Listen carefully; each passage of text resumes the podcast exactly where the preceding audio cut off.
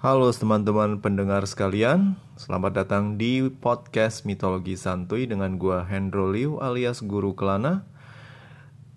Di channel ini lu akan mendengar celotehan gua tentang mitologi Yunani versi gue sendiri. Oke.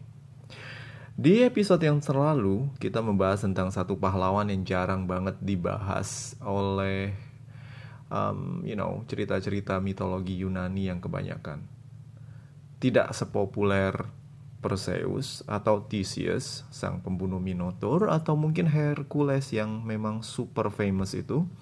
Cadmus dinilai juga sebagai seorang pahlawan yang cukup berjasa dalam mitologi Yunani. Nah, sekarang gue pengen ngebahas lanjutan cerita dari Cadmus dan Harmonia yang di episode yang lalu mereka sedang menemui jalan buntu untuk mencari kakak dari Cadmus, Eropa, yang diculik oleh sapi jantan yang ternyata adalah Zeus sendiri. Mari kita dengarkan.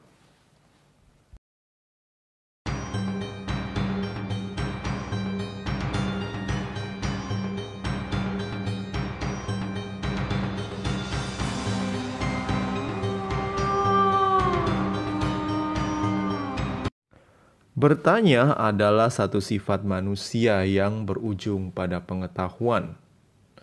Kadang dalam kehidupan kita sehari-hari, kita sering sekali bertanya kepada orang yang mungkin mengetahui jawaban dari pertanyaan kita.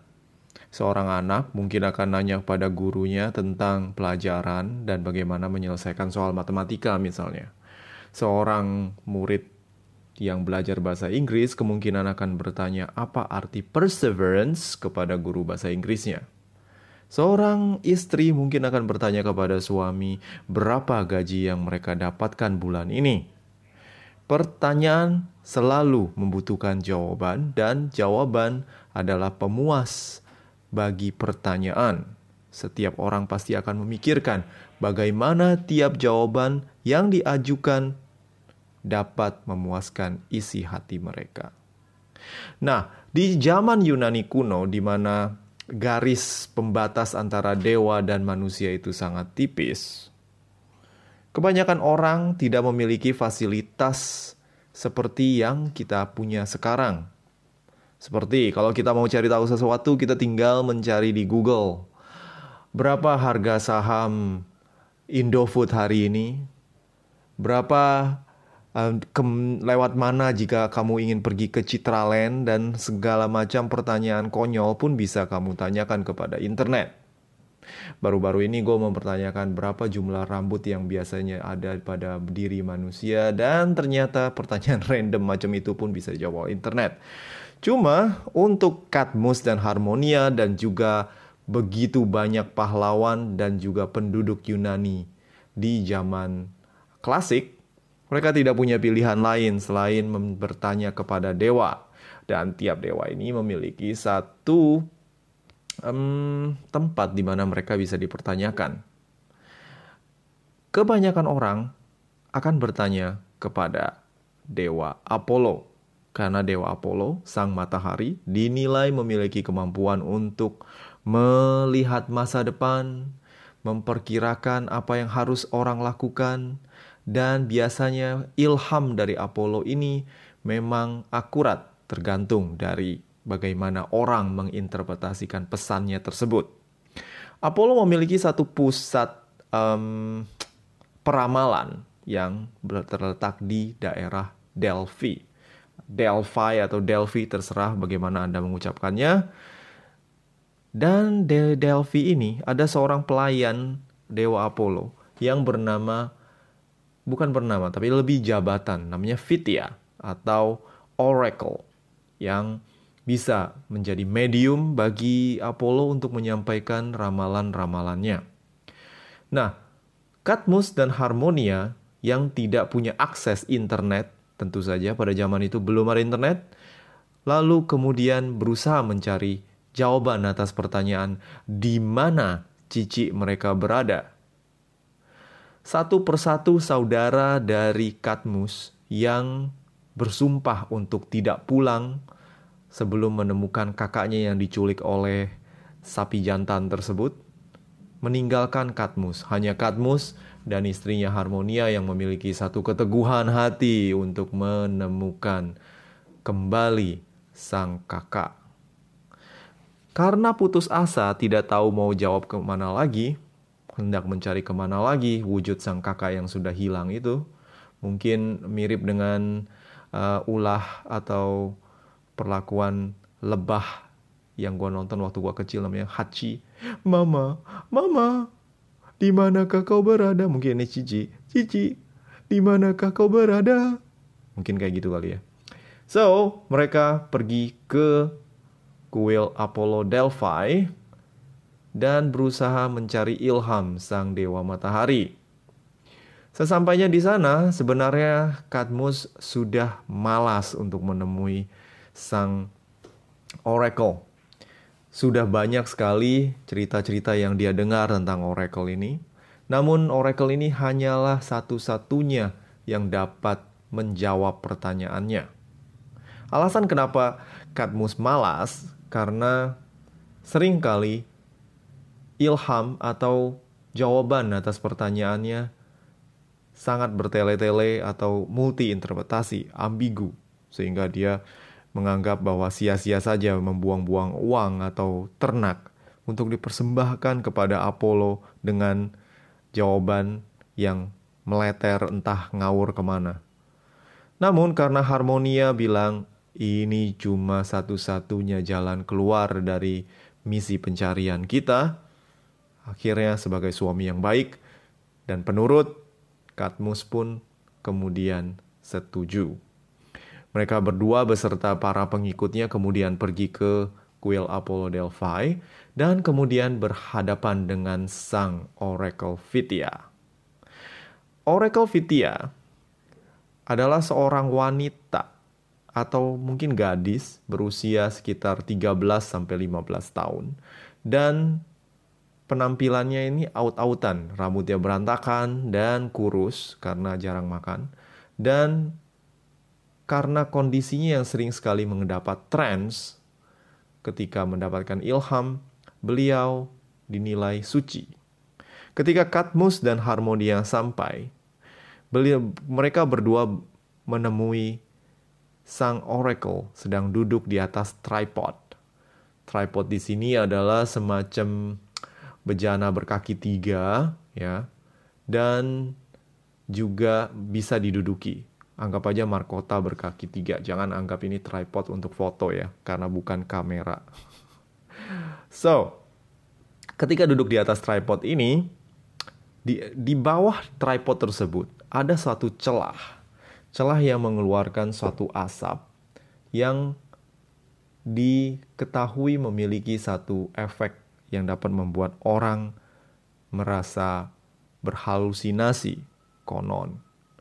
Para ahli juga pernah membuktikan kalau memang ada satu celah di dekat Delphi yang mengeluarkan suatu gas yang dapat mengakibatkan orang berada dalam kondisi trans atau kesurupan. Ketika sang Apollo Fitia atau sang Oracle, ketika sang Oracle mendapatkan pertanyaan dari Cadmus, di mana kakaknya berada? Sang Oracle kemudian menghirup asap tersebut dan kemudian mulai kejang-kejang dan mengucapkan kalimat-kalimat yang luar biasa aneh. Cadmus, anak Agenor, cucu Poseidon, lupakanlah kakakmu Eropa, dan pergilah, carilah sapi dengan totol bulan dibelah dua, dan pergilah, ikuti kemana sapi itu pergi. Pergi, ikuti sapi itu pergi, dan jangan berhenti sampai sapi itu mati. Dan kemudian mulailah membangun. Cadmus yang kebingungan. Hah? Wait. Tunggu. Gimana? Sapi? Pergilah. Carilah sapi dengan totol bulan setengah. Wait. Sapi Tunggu, ini cari sapinya. Pergilah, carilah sapi dengan total bulan setengah. Iya, gue tahu, oke. Bulan setengah, terus sapinya nongolnya di mana? Lalu, ketika kau menemukan sapi itu, pergilah dan ikuti dia sampai dia berjalan dan mati. Jadi gue suruh ngikutin sapi gitu. Weh, tunggu, jelasin dulu. Pergilah. Lah. Enggak, tunggu bentar. Wait, jangan. Goodbye, Agenor. Goodbye, Poseidon. Goodbye, Cadmus. Gua Cadmus. Tunggu, wait. Lalu sang Oracle jatuh, seolah tak bernyawa, dan kemudian dibawa dan dikawal oleh para penjaganya, para pendeta Apollo yang lain. Tentu saja jawaban dari sang Oracle membuat Cadmus kebingungan dan kemudian marah-marah kepada Harmonia. Tuh kan, gue udah bilang kan, percuma kan, sia-sia kan kita ngorbanin 3 ekor sapi gemuk itu. Sekarang malah kita disuruh nyari sapi. Gue nyari cici gue, disuruh nyari sapi sekarang. Sekarang kita mau ngapain? Nggak boleh gitu kamu. Kamu penistaan lu, penistaan kepada dewa itu ngomong-ngomong begitu. Nanti Apollo marah lu. Udah, ikutin aja. Tadi kan dia bilang apa? Lu mesti nyari sapi yang ada lambang totolnya kan? Ya udah, kita pergilah cari kemana, kita cari. Habis itu kita ikutin. Gimana? Masa kayak gitu jawabannya? Aneh ya? Gua nggak percaya. Udahlah, ikutin aja, nggak ada ruginya juga kan? Ya kan? Ya udah dah, gue ikutin aja dah. Meninggalkan kuil Apollo Delphi, kedua pasangan yang berbahagia namun kebingungan ini kemudian berjalan menuruni bukit dari kuil Delphi yang cukup terjal tersebut. Nama besar kedua pasangan ini, ya kedua orang ini, kemudian terdengar oleh Raja Phocis. Phocis itu nama daerahnya, nama rajanya adalah Pelagon. Pelagon nampaknya sangat terkesan dengan kehadiran pasangan yang cukup terkenal ini dan berusaha untuk menjamu mereka. Mereka terkenal di seantero Yunani karena mereka telah memperkenalkan satu huruf aksara Fenisia, dan bangsa Phocis, ya kerajaan Phocis, membutuhkan jasa mereka. Tak heran jika Pelagon mengundang mereka untuk berpesta ria. Selama 3 hari, Harmonia dan Cadmus serta para pengikutnya mengalami suatu layanan yang sangat menyenangkan. Makanan, minuman, berbagai pesta, dan juga pertunjukan diadakan untuk kedua pasangan untuk pasangan ini. Lalu, dalam kondisi mabuk dan juga sangat menikmati pesta tersebut, Cadmus numpang ke toilet. Dalam perjalanannya dia bertemu dengan seorang bapak-bapak yang tampak sudah mabuk juga dan sangat bau anggur. Bapak-bapak ini ternyata adalah ayah dari Raja Pelagon yang bernama Ampidamas. Ampidamas tak sengaja berpapasan dengan Cadmus dan seketika itu juga Ampidamas kemudian menyampaikan sesuatu kepada Cadmus yang juga setengah teler. Hai Cadmus, Pangeran Tyrus. Kemarin gue mimpiin lu loh. Hah? Yang bener om. Ngapain mimpiin cowok? Mimpi mah yang bener, mimpi cewek dong. Kedua orang yang sama-sama mabok ini kemudian tertawa-tawa dan berkata ngaco, sampai satu saat kesadaran mereka pulih, entah kenapa. Lalu Ampidamas mengatakan bahwa jadi gini Cadmus, gua mimpi nih. Sang dewa mimpi Morpheus itu kan gak pernah salah tuh. Gua mimpi kalau lu bakal ikut lomba dan lu bakal menang semua, dan lu bakal dapat hadiah yang luar biasa. Hah? Apa? Lomba? Iya. Jadi di negara ini, di kerajaan gue ini, Dalam beberapa hari lagi gue akan ngadain satu lomba besar namanya Phocian Game. Ya macam olimpiade gitu sih, tapi skala kecil lah, tingkat RT gitulah kayak gitu. Tapi lumayan lah, anak gue juga bakal kasih hadiah kok. Gue mimpi lu bakal menang semua, gimana kalau lu ikutan? Ya boleh juga sih om, nanti gue bilangin bini gue dulu ya, soalnya gue gak bisa ngapa-ngapain kalau bini gue gak setuju. Alah lu cemen lu, masa gitu aja mesti nanya cewek. Serius om, emang om gak punya masalah sama bini, sama mamanya si Pelagon? Ya enggak sih, bini gua meninggal abis ngelahirin dia. Terus om gak nikah lagi? Ya enggak lah, ngapain? Bego apa? Udah punya anak ya udahlah. Wow, beres. Oke deh.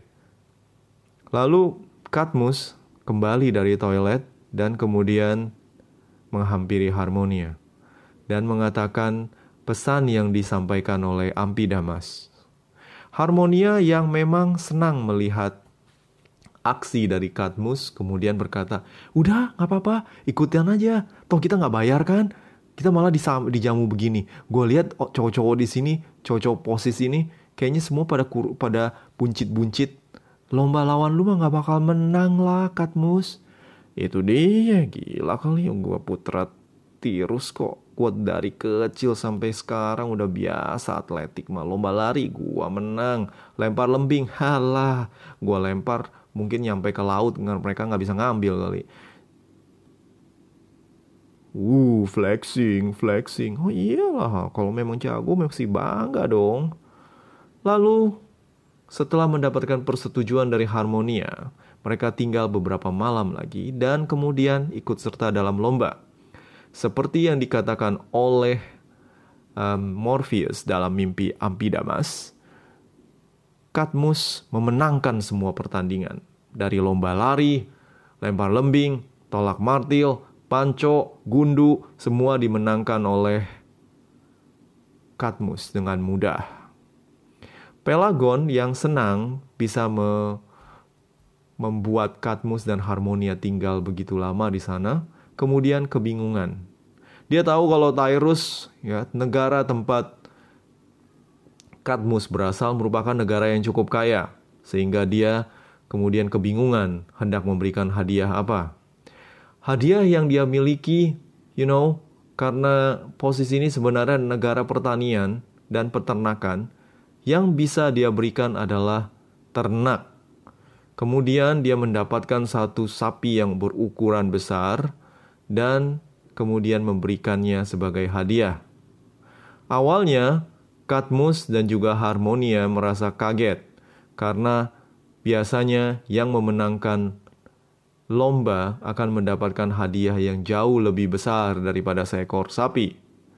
Cadmus yang mulai marah mengepalkan tangannya berusaha untuk meninju sang raja yang dianggap melakukan suatu scam. Namun ditarik oleh Harmonia dan Harmonia lalu berkata, "Shh, jangan marah dulu. Lu lihat tuh sapi. Apaan itu cuma sapi? Gue seumur hidup dikerjain sama sapi, disuruh bokap gue nyariin sapi, sekarang gue cari sapi lagi, dikasih hadiah sapi lagi." Sabar sayang, sabar. Coba lu lihat itu totalnya. Kenapa? Ya kayak Oracle bilang, itu totalnya tuh ada bentuk bulan di belah dua. Hah? Coba lihat. Iya juga ya. Wah, benar. Bentar. Loh, kok sapinya pergi? Baginda, makasih ya buat hadiahnya ya. Gua orang mau pamitan dulu nih. Terima kasih buat sapinya. Gue suka banget sama sapinya. Beneran? Lu suka sapinya? Yakin? Nggak mau ganti sama kambing? Enggak. Gue demen sama sapi ini. Udah, gue cabut dulu ya. Gue pergi dulu. Lalu sapi itu kemudian pergi dan diikuti oleh rombongan Cadmus dan Harmonia. Aneh ya. Kalau dipikir-pikir, lu bakal ngelihat seekor sapi yang jalannya pelan, goyang pantat, megal-megol kiri kanan, dan di belakangnya itu ada rombongan orang yang terus ngikutin. Coba bayangin, kalau itu sapi tiba-tiba berak, prot, dan mereka semua akan menghindari kotoran tersebut, dan kemudian kayak ada formasi belah gitu, ngikutin arah sapi itu kemana dan juga kotorannya. Dan kemudian misi mengikuti sapi berjalan pun berlanjut. Apa yang akan terjadi kemudian? Mari kita tunggu lagi sampai minggu depan. Ngomong-ngomong soal sapi, kayaknya belakangan ini gue demen banget makan sapi panggang. Bulgogi. Apa hari ini gue mesti makan itu juga ya? You know what? Dalam mitologi Yunani, sapi itu memang dianggap suci sih. Jadi banyak sekali peranan. Ya, peranan binatang-binatang yang bentuknya kayak sapi, atau mungkin sapi jantan, sapi betina, dan lain-lain. Itu mengambil wujud sebagai satu tokoh dalam mitologi Yunani, entah ngejar sapi atau mungkin diubah jadi sapi. Kita tahu kalau misalnya di sini ada kasus Cadmus mengejar sapi yang ternyata adalah Zeus, lalu sekarang Cadmus mengikuti sapi, dan juga ada cerita tentang bagaimana ada perempuan bernama Io yang kemudian diubah menjadi sapi juga karena telah berhubungan dengan Zeus, dan berbagai cerita sapi lainnya. Entah kenapa gue ngomongin sapi, mungkin karena hari ini topiknya sapi.